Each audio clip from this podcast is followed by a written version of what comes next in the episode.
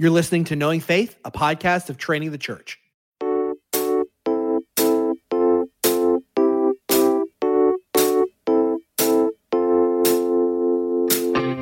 I'm Kyle Worley, and today I'm joined by my co-hosts Jen Wilkin and J T English, and we're going to be discussing the role of brothers and sisters in working together for theological formation in the life of seminaries, religious institutions, and in the life of the local church.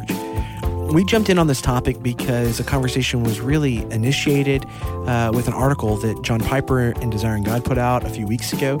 We love that ministry. We love John Piper. I think we land in some different practices than where the article landed, but we just felt like it was a good opportunity to not blow through that article because we really love that man and that ministry, but to just say, well, we, we land in some different places and talk about how we're seeing those things play out in the life of our own team and in the life of this local church and what we believe the Bible's vision is for male and female partnership when it comes to the cultural mandate, the Great Commission, and theological formation and partnership. So we hope you enjoy the discussion.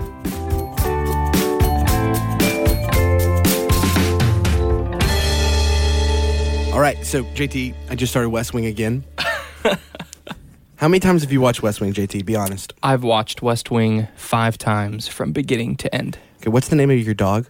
Bartlett. What's the name of the president on West Wing? President Bartlett. Okay. And just to be clear, my dog's name is spelled the same way as President Bartlett with only one T at the end. Most people misspell my dog's name. Okay, that's weird. um, okay, so uh, for the listeners who maybe have not watched West Wing, um, it's a show about the White House. And we're not going to be talking about it on the podcast today, but J T, we should do a. Can we do a podcast on the West Wing? Kyle, you're outnumbered on this one. I love the West Wing no, too. No, I love the West Wing too. I'm starting in on number three, my third time through. Okay. Okay. Good. Yeah. So I. So I'm familiar with it. So J T, if you had to peg uh, yourself, Jen, and then my me, oh man, and this our is char- so as hard. characters on West Wing, who, who would you go? Well, with? I'm definitely President Bartlett. Oh my gosh. I don't even no, no, know why no, I don't actually, even know why I asked that that's question. Actually, that's actually not true. If I could be any character on the West Wing, I would be Sam Seaborn. Really? Yeah, yeah. I can see that. I, I really, really like Sam's character a lot. I kind of aspire to be like Sam a lot. Okay. Uh, this this person will remain unnamed, but I when I first met somebody that I really respect and admire, when they were just getting to know me, before they knew I watched The West Wing, they said to me, "You remind me of uh, a guy in a, char- a, a character in a show called The West Wing, Sam Seaborn." Mm. And I was like, "Did you hug him? Yeah, anything did you, like, you full need body hug me, him? Yeah. I'm, I, you know, I serve at the pleasure of you for the rest that, of my life." Did that guy's name rhyme with Pal Bowler? Yeah, something like that. Okay, yeah. yeah. so, uh, so, so, uh, so you are definitely. Gosh, this is so hard. I mean, I know who you want to be, which which colors it, uh-huh. but I'll just give it to you because you do remind me uh-huh. of Toby. Ah, uh, thank you. Yeah. Mm. I would have said that too. My spirit animal. Yeah. It, do you remember the gift I gave you? When oh, we first yeah. started working? Tennis ball. Yeah. Well, not a tennis ball. Oh, a racquetball. A little racquetball. Yeah, thing. I remember. Yeah. I remember. I didn't it, get a gift, but well, that's cool. I, that's okay. Well, yeah. That's it's a gift just to work with you guys. Yeah, so there it's, we go. Yeah. So, so who's Jen? That's tough. It is not tough. No, it is. Oh, you have a character that you immediately feel like yeah. that's me? I mean, I think I have it too, but I kind of feel like I shouldn't say. Mandy? Oh. You have to have watched the show. My wife, every time she shows up, she goes, she's the worst. The worst. The she's worst. the worst. The worst. Yeah. You're definitely not Mandy. I mean... I want to say C J. Totally. I, That's I, I want to say C J too. Okay, I felt like... Why were you scared about that? She's fantastic. No, she's great. I just... You know, she's great. She's great. You're definitely C J. Well, at this point, if we haven't lost you, you may be thinking, what did I tune in for? This is a West Wing recap. It's not. Um, there's another podcast for that out there. But today, we're actually going to be talking um, just about the way that brothers and sisters, that men and women in the life of the local church, but also just in the life of the world, collaborate together in God's kingdom. And the reason that we're bringing this up is because there was an article that came out. Now it's been a few weeks, maybe even almost a month ago. And a lot of people were talking about it. And the article came from a source that we really love and a person we really respect. It was John Piper and Desiring God. And it was an article about the role of women in seminary teaching. And when I, I know that as a team, when we first read the article, we thought, okay, well, we, we might land in a different place. And we had some different convictions, but there was a lot of fire around the topic when it first came out. And it, it's really something that's close to our hearts because it's, it's something that we're trying to build here as a team, right? I mean, it's something that we've been aiming for and working together. And so we want to acknowledge that John Piper has been a huge formative influence on all three of us, uh, that he's been a huge formative influence on the life of this church. And we also want to uh, acknowledge that while we're speaking from a unique context and a unique situation, so is he. Bethlehem and their vision for seminary is deeply tied to their vision for the local church. Their seminary and their church share a lot of leadership overlap and has really been kind of tied at the hip. And so there is kind of a unique vantage point that they're speaking from. But we wanted to just kind of open up the conversation and talk about it from our perspective and the way that we've kind of been seeing this play out and the convictions that have been driving the, the goal that we've been aiming for. And so I'd love to just open up the conversation with this. I think a lot of times when we're talking about men and women, and specifically in complementarian circles, and we're card-carrying complementarians, right? Is that a thing? It, well, you don't have your card? If it uh, is, it's the lamest it's club in the, in the world. um, but uh, but we're, we we are in the complementarian tribe. We right. love these people. We are these people. But as we think about it, it seems like the conversation starts often here. Okay, what can men do and what can women do? And so it starts from immediately difference and right. division. Is that really the best place to begin? Is that where Scripture begins? Well, I, I wouldn't say that's where Scripture begins. I think that Genesis two is actually a, a huge affirmation of actually that we have more in common than divides us, which is not to diminish the uh, truth that the things that make us not interchangeable matter a lot. But I think sometimes when it comes to complementarian thought, because we're not exactly sure what to do with the differences, we see them as things that should separate us into different spheres instead of as necessary components of just about any sphere in the life of the church. That the reason that the woman is not interchangeable with the man is because her presence is actually needed. That that idea of it is not good for the man to be alone is probably speaking to a bigger issue than just that men should get married because they will otherwise be lonely. Hmm. Yeah, some of the language that we've used in the past is that uh, is that men and women are each other's necessary allies mm-hmm. in the mission of God. That's that's uh, that's going forth from Genesis chapter one and chapter two, is that we would be involved in a complementarian mission together, kind of both uh, participating in this cultural mandate and ultimately the Great Commission. And anytime we see a gender not participating in the cultural mandate of the Great Commission, we would want to say that, that mission suffers and that genders are suffering. Right. And I, I think it's important to be really clear. Anybody who's familiar with uh, the way that I talk about these things and, and even what I do on a week-to-week basis in terms of ministry, I place an enormous value on single-gender environments. Mm-hmm. What we are not arguing for here is that there ought to be no place in the church where there are just men gathered or just women gathered, but we do want to ask some questions with regard to leadership and with regard to authority in the local church and uh, and how the differences of men and women working together versus in separate environments actually are for the good and the flourishing of the local church. And you just hit on something that I think is really important in this conversation, and I think this is where we'll end up spending some some time, is that I feel like in complementarian circles, and I think it's reflected in this article, there is this equation, maybe it's a formula, that, that goes something like, well, the highest form of leadership in the life of a local church is eldership. Eldership, complementarians are agreed upon, is reserved for men. Mm-hmm. So if eldership is the highest level of leadership in the life of a local church, and only men should hold that office, then shouldn't it just be that all leadership in the life of a local church or in the life of religious institutions is male in nature? Because, listen, we're really, I mean, eldership's kind of the crown jewel and only men can be elders. Do we feel like some of that formula is at work in leadership conversations in the life of a local church and in religious institutions that are complementarian? Well, yeah, and I think, you know, we're in a church of of a of an enormous size here at the Village, and so we've had to grapple with some of this in ways that a church that is maybe of one hundred fifty wouldn't necessarily. It may be possible that the elder pastor role in a smaller church is more comprehensive, but in our church, we're under no illusion that our elder pastor um contributors are able to carry the entire load of leadership. And sure. so we've had to think uh, about this in some lanes that perhaps other churches haven't. Yeah, I think related to that too, even even if, uh, let's just say, it seems like right now there's kind of this intramural conversation in within complementarianism, and this is really kind of, I think, putting our thumb on the issue, at least in, from, my, from my experience in the conversation, is that do we not have a vision, though, where we would say that, uh, that that men are, or better said, qualified men are the only ones who can hold the office of elder, that elders is to be there to be the overseers, the the, the, the those who are kind of guarding doctrine, teaching the, the mm-hmm. apostolic deposit and giving it to the church. We would still want to say that there is absolutely a necessary place for women to have formal channels of input into that room or into that elder body, because that's fifty percent of the congregation or more at mm-hmm. times. Right. Mm-hmm. Yeah, and I think even more than just formal levels of input, certainly we believe that there are men and women who will not serve as elders in the life of a local church who should still be leading in the life Absolutely. Of a local church. Yeah. Because I feel like one of the things that happens is that when we equate kind of eldership as the highest level of authority, which it, it is in the life of a local church, and we say, well, that's really the, the place where you can most lead, it doesn't just undermine women leading in the life of a local church. It can undermine men leading in the life that's of right. a local church as well, mm-hmm. right? Or it should. It often doesn't. You know, sure. a lot of times because we can fall into thinking that wholly equates leadership and authority as masculine. Mm-hmm. Uh, men are often de facto given leadership positions that women are not considered for just because they're men. Yeah. Well, what what are, I mean, and maybe we should pause here, what are some of the unique strengths that women bring to leadership that would be neglected if they weren't invited into that?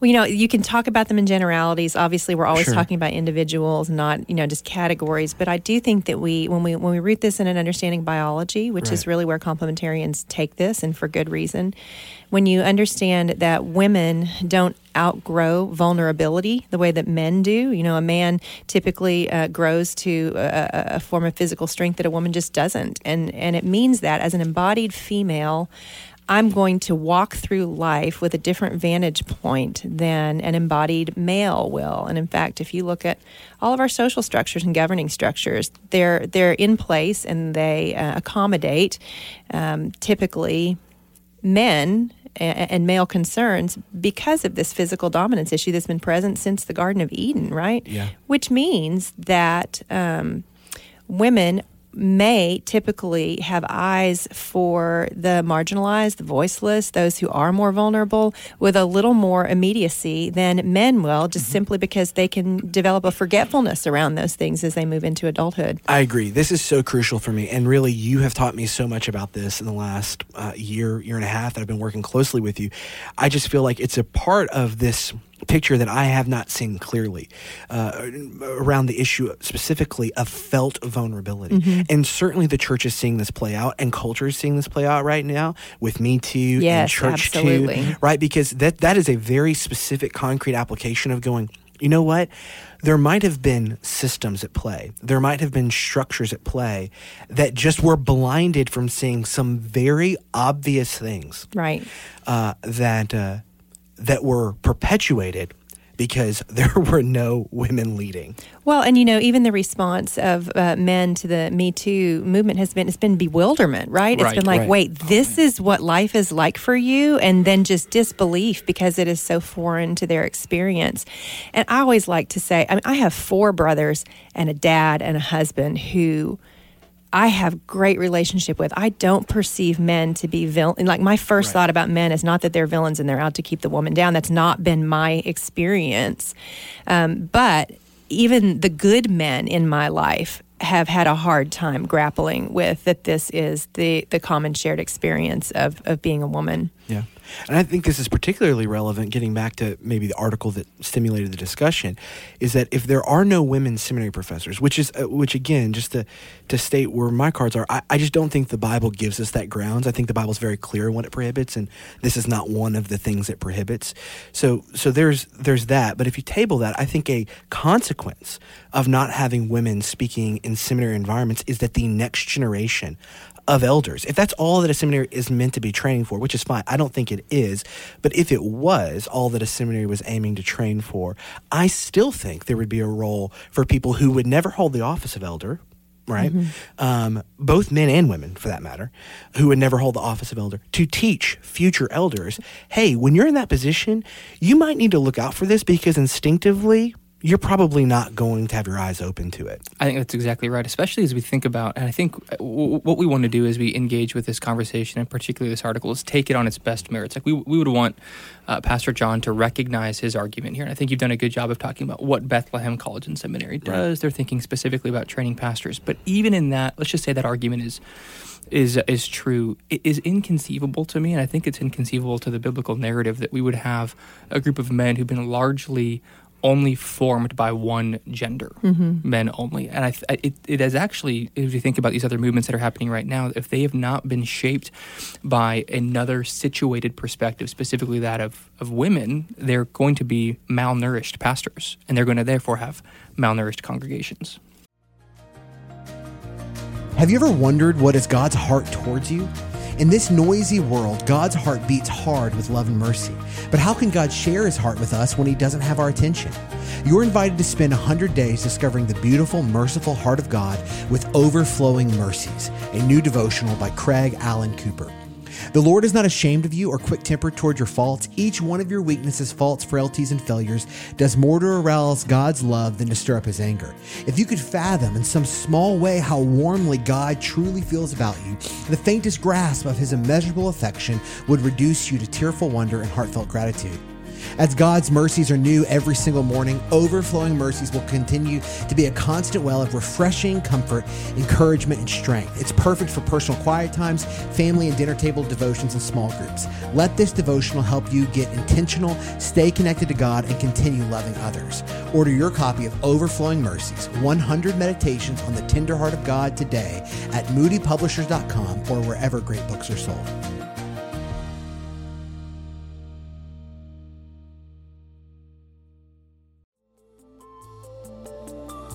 Do you ever get stuck wondering how to study a Bible passage? The Courage for Life Study Bibles for women and the Courage for Life Study Bibles for men have over fourteen hundred Bible studies. That's a Bible study on every page of Bible text. Access to the Filament Bible app lets you dive even deeper. If you download the app and you scan the page number, you can open up a world of resources, including over twenty-five thousand additional study notes, hundreds of videos, and a full audio Bible. Start discovering at courage for life bible dot com. That's courage for life bible dot com for incredible study notes and an incredible study Bible. Absolutely. I had a conversation with a woman several weeks ago who was earnestly concerned that she would do material harm to her thirteen-year-old son if she were to instruct him in the scriptures. And, um, you know, I had to reassure her, hey, hey, hang on a second. Mm-hmm. You know, like just by virtue of having more years than he does, you're always going to have wisdom that you can impart to him. And you will always have a formative role in the life of your child. That's why the fifth command talks about honoring both your father and your mother. And it's it's a command that's given to adult children, right? That that there's always something to be learned from our biological parents. So I think if you draw that parallel out to the family of God, mm-hmm. it's not just an issue of brothers and sisters, but that's a very beautiful part of it. It's yeah. also a, a, an issue of fathers and mothers. And I think that often we're missing a space in our understanding for the role of church mother, mm. which can leave us in danger in the local church of functioning as a single parent authoritarian family mm-hmm. where where there's a father, but then there's an absentee mother. This has been a pivotal part of the conversation for me, thinking about the local church as a family in a very special sense. So the Bible is continually using this brother-sister language or this Philadelphia love that's supposed to kind of uh, be embodied within the local congregation. But then even this single uh, uh, parent home, as you've just described it, also seems to be foreign to the New Testament. As you think about a passage that's been helpful for me is Romans chapter sixteen. Paul is continually commending the women who are participating in the mission of God with them. So he commends Phoebe as a deacon of the church. It's likely that she's very involved in somehow the, the, the maybe the delivering of the letter to the church at Rome, or is at yeah. least involved in helping finance Paul's ministry. But then you also have in Romans chapter sixteen, verse thirteen, Paul says this. He says, "Greet Rufus, chosen in the Lord, also his mother, who has been a mother to me as well." I love so that. I love mm-hmm. that too, and I'm not trying to build up this entire complementary picture sure. from this from this passage. I think this is a much bigger picture that the Bible provides us. But Paul here is acknowledging a woman who's been very influential in him, and I think he could probably have a very hard time removing her influence on his life from how he would be ultimately an apostle. Right, and I, I, that's a great. We can probably list an, dozens of instances where this happens. I love in Acts eighteen, talking about partnership, where, which is where I want us to head right now. But he talks about Apollos. So Apollos is preaching preaching the gospel boldly in Ephesus, right? And then what does it say? He began to speak boldly in the synagogue. But when Priscilla and Aquila heard him, they took him and explained to him the way of God more accurately. I love that mm-hmm. because it's this partnership of a man and a woman coming alongside Apollos and saying, hey, let me explain to you. Like, you're missing some of the things here. Like, I love the fact that this man and woman get to collaborate together in theologically correcting one of the loudest mouthpieces for the gospel and the early church. Mm-hmm. That's well, a really beautiful picture of seeing collaboration and partnership. And if you think about any time you've received loving critique from someone, it takes a high level of trust in that relationship to even be able to receive it. And so if it takes a high level of trust be- for a man to receive loving critique from a man, think about the level of trust required for a man to receive loving critique from a woman, right? And and yet, uh, if we develop church structures which only allow for men and women to sort of inhabit separate rooms, then there's no space for deep trust to develop between a man and a woman yeah. so that a woman can give that input into the life of the church or into his leadership. So we've been talking about this, I guess, kind of roundly, and we, we've moved a little bit, but what suffers if there's no partnership? We've mentioned a few specific examples, but is there anything else that suffers? I mean, I feel like we could talk about this for a while, but but I mean, I would want to point back to, again, just Genesis chapter one and two. The Lord seems to think that the cultural mandate and the mission of, of image bearers and the image of Jesus Christ ultimately being what captivates and uh, all of creation, that is what's going to suffer if we don't see men and women partnering together for the purpose of mission. Uh, that sounds... Uh, like a really big deal, according yeah. to the vision of Genesis chapter one and chapter two, is that is that there should not be many environments where we don't see men and women correspondingly partnering together for the sake of the kingdom. If you look at the cultural mandate, the whole be fruitful and multiply, if the woman isn't added to the equation, there is no literal fruitfulness in that in that relationship. You have to have the woman for there to be fruitfulness in the cultural That's right. mandate. So you pull that forward to the New Testament counterpart to the cultural mandate, to the Great Commission. Mission, uh, be fruitful and multiply, right? Go and make image bearers. That's mm-hmm. the that's the the paraphrase for the Great Commission um, to go and make disciples. And so, if we can acknowledge that in the the first statement, there is no fruitfulness without the woman partnering with the man, then I think it follows that we would want to acknowledge that in the second statement, the Great Commission, fruitfulness and multiplication is not possible yes. without male-female partnership. Yes, that is very well said. So let, let's talk personally, um, because I'd love, I, I'd love, I could have spent the whole, all twenty minutes of our time talking on this, just talking about the role of women informing me specifically. But I'd love to just open it up. What have been some of the specific examples that you have, how it's played out personally for the role of women in shaping and forming you? Yeah, I'll give it. I'll give one maybe personal example, but then also maybe a few institutional ones that have been helpful for me. So, I mean, uh, just part of my personal story was coming to know the Lord as a freshman in college, two weeks later meeting my wife, who had known the Lord for a lot longer. And from that day forward, my wife, Macy, has been by far the most uh, instructive Christian in my life in terms of embodying the way of Jesus Christ in incredibly beautiful ways. Uh, I, I can't point to somebody uh, who has been more formative in, in on my life and what it means to be a disciple of Jesus Christ. And of course, that, that isn't what we're talking about here in terms of uh, you know seminary education, which I want to get to next. But but there has been a woman who's been a part of my life who has been incredibly valuable. I could think of women at Dallas Seminary who were valuable in my education. I think of Sandra Glahn and Sue Edwards. Uh, but I also think of many of my classmates who were so inf- uh, influential in those early years of, of being in Greek class or church history class, that were offering their perspectives in class that were absolutely invaluable. To think about there being environments in the classroom where uh, where male students aren't partnering next to female students and vice versa, what was lacking. And those those students that were involved in those classes were so helpful because they're thinking about te- the text from a different perspective. Yeah, yeah, yes. Uh, Esther I, Meek has been somebody. Oh, oh my gosh. Fleming yeah. Rutledge recently. Yeah, Esther Meek. Writing. I mean, when I think about the way that I approach uh, the knowledge of God, is it, the, everything that I teach and the way that I go about researching, the way I go about studying has been affected by my time with Esther Meek, by just sitting in and listening and reading her books. Mm-hmm. I mean, it's been, I, I, I cannot pull away the fingerprints uh, that she's placed on my life. I think about, I mean, and this isn't to puff up Jen, but I think about my time with Jen, which has just been so formative on the the pastor I'm aspiring to be, the student of Scripture, um, that I'm trying to be in my own personal study.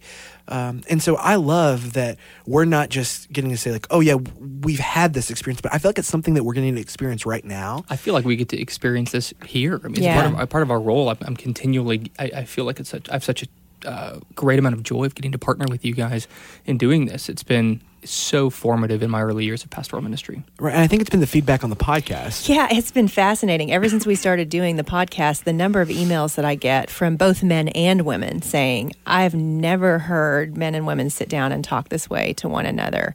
And I think when we started doing this, we were like, this will be fun. Let's go do this. And right. we I don't know how, how strategic we were about thinking about uh, that being something that was communicated. But also, you know, people will say, oh, you sound like you're having such a good time. And, and I, we're doing what we do when we're not in the studio capturing a podcast. Like, that's the that's what I love about it, is like, this is representative of the way that we interact on a daily basis with one another. And it's just really been one of the, just the greatest joys of my adult ministry experience has been to to get to interact with you guys on yeah. that level.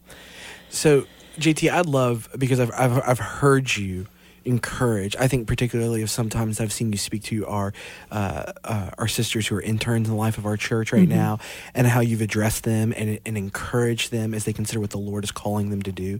And so if there is maybe a young woman who read that article uh, or is listening to this podcast and they're saying, you know, I think the Lord is calling me. Like, the Lord is calling me to step into Uh, the life of the mind. I want to go and pursue seminary education because I want to write books, because I can't find any good books written by complementarian theologians on the cross mm-hmm. or on the resurrection. I want I, I want to step into that space. What what would you tell them? How would you encourage them for leadership in the church or seminary or professorship or whatever? I'm so glad we're we're trying to answer that question, because I think one of the unintentional effects of Pastor John's article is maybe a, a, a lack of realization of some of the, the, the pain that that would cause uh, somebody who is interested in pursuing the life of the mind academically and theologically and in the life of an institution and a seminary. I, I don't think that was his intention, but sure. I, I do know for a fact that that, uh, based on some of the notes that I got, emails I got, that that was something that was deeply kind of startling and shaking for a lot of, uh, of women in the life of the church pursuing that. And so my encouragement to you would be, if you're listening to this and you're somebody who feels called to that, and maybe doesn't feel called to that, that the Lord is calling to that. Uh, we need you. Full stop. This is something that is absolutely necessary, not only in institutions like seminaries and Bible colleges and other parachurch ministries, but in the life of the church. Your voice isn't just a nice component that is an add-on. It is an absolutely necessary ally for us thinking about theological education, both in the church and outside the church. And so please go forward. We know that your education might come at great cost, whether that be mm-hmm. financial cost. We know that it comes at great cost related to uh, other family considerations and job considerations, but it is something that is so worthwhile and most importantly needed. So if you're listening to this and that's you, we want to be uh, a part of this conversation that encourages you to press forward into the mission of God, of what he's calling you to do, because your mind matters. How you contribute theologically and vocally to the life of the church matters. So keep pushing forward. Amen. I thought that was a really fruitful discussion. And I'm grateful. I'm grateful for your willingness to engage on the topic. And we're grateful that we had the opportunity. Can I maybe even just add something there too? You know what? Here we go. Well, because here's something that I've I learned. The, I took the mic from you. You got to take it back. Well, here's something I've learned in the midst of this conversation, as it's something I've been thinking a lot about the last year or two, is a recognition that it is a conversation and we need multiple kind of channels of input. Yes. And so we want to invite others to the conversation. Please. We realize that complementarity in terms of a theological vision is kind of uniform, but it is not uniform in terms of its practice. Right. And so that's something that we've tried to learn at the Village, is that we want to partner with men and women who might disagree with us slightly in terms of how this is practiced at the church. To sharpen us. But yeah. yeah, to sharpen us, because we need that. That happened in the, in the midst of this conversation for me, and I think it happened for others. Uh, but we, we also want to make sure that we are committed to this vision of complementarity, because yeah. we do think it is what the Bible teaches. Yep. It's been really encouraging that the conversation happened. I don't Agreed. know that five or ten years ago it would have. And so, I mean, that's a sign of health. I think that people are really thinking hard about these things. And, um, you know, we don't have to all agree on it. I do think that we all have to be able to visibly demonstrate the the equal value of women mm-hmm. at the local church level, and that's going to that's going to require different things of us depending on where we fall on the scale of complementarity. Mm-hmm. But um, we're allowed to disagree yeah, on I mean, this. That's, this. This could be an environment for evangelicals, specifically those of us in kind of maybe conservative slash uh, maybe reformed circles that that that are committed to complementarianism is we can actually value maybe something that's even more important, charity within theological dialogue, love for one that's another. That's always a good practice. In the, in, in, in the midst of disagreement, which right. is which is hard for us on issues that are important, that are culturally yeah. sensitive, but this is a wonderful opportunity for us to do that with other brothers and sisters. Right. Yeah, I agree. And, and we're active learners. And so I think maybe just a fun way to kind of wrap this up is I think sometimes people hear this and like, well, they've already read all the books and settled all the things. And then they just get in the room and kind of just dump that out. But that's not the case. We're actively learning, actively studying, kind of trying to stoke the fires, uh, the life of the mind. And so I would love to just maybe end on kind of a, I don't know, a different note of uh, what are you reading right now? What are you enjoying? What are you, what are you learning? Jen? Oh, don't look at me. I, I mean, I'm always reading stuff, you know, to prep for teaching, but that feels like a cop-out to, to say that here.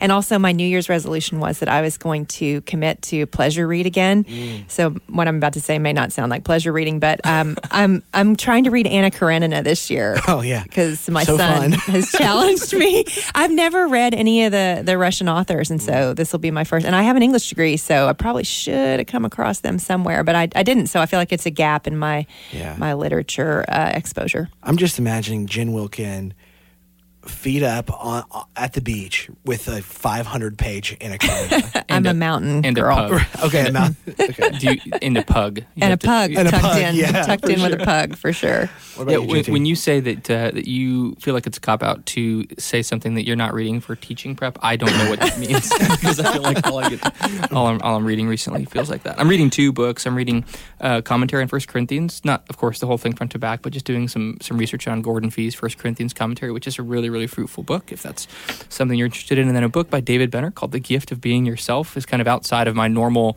maybe stream of reading. It's it's a wonderful book. He's kind of playing on Calvin's idea of, uh, of uh, there's two kinds of knowledge, knowledge of God and knowledge of self, and how we often emphasize a knowledge of God, and appropriately so, but how we de-emphasize a knowledge of self. So what does it mm-hmm. mean to be you? Mm-hmm. Is really what the book is exploring. Like, who are you? And it's it's kind of it's kind of shaking, if I'm honest.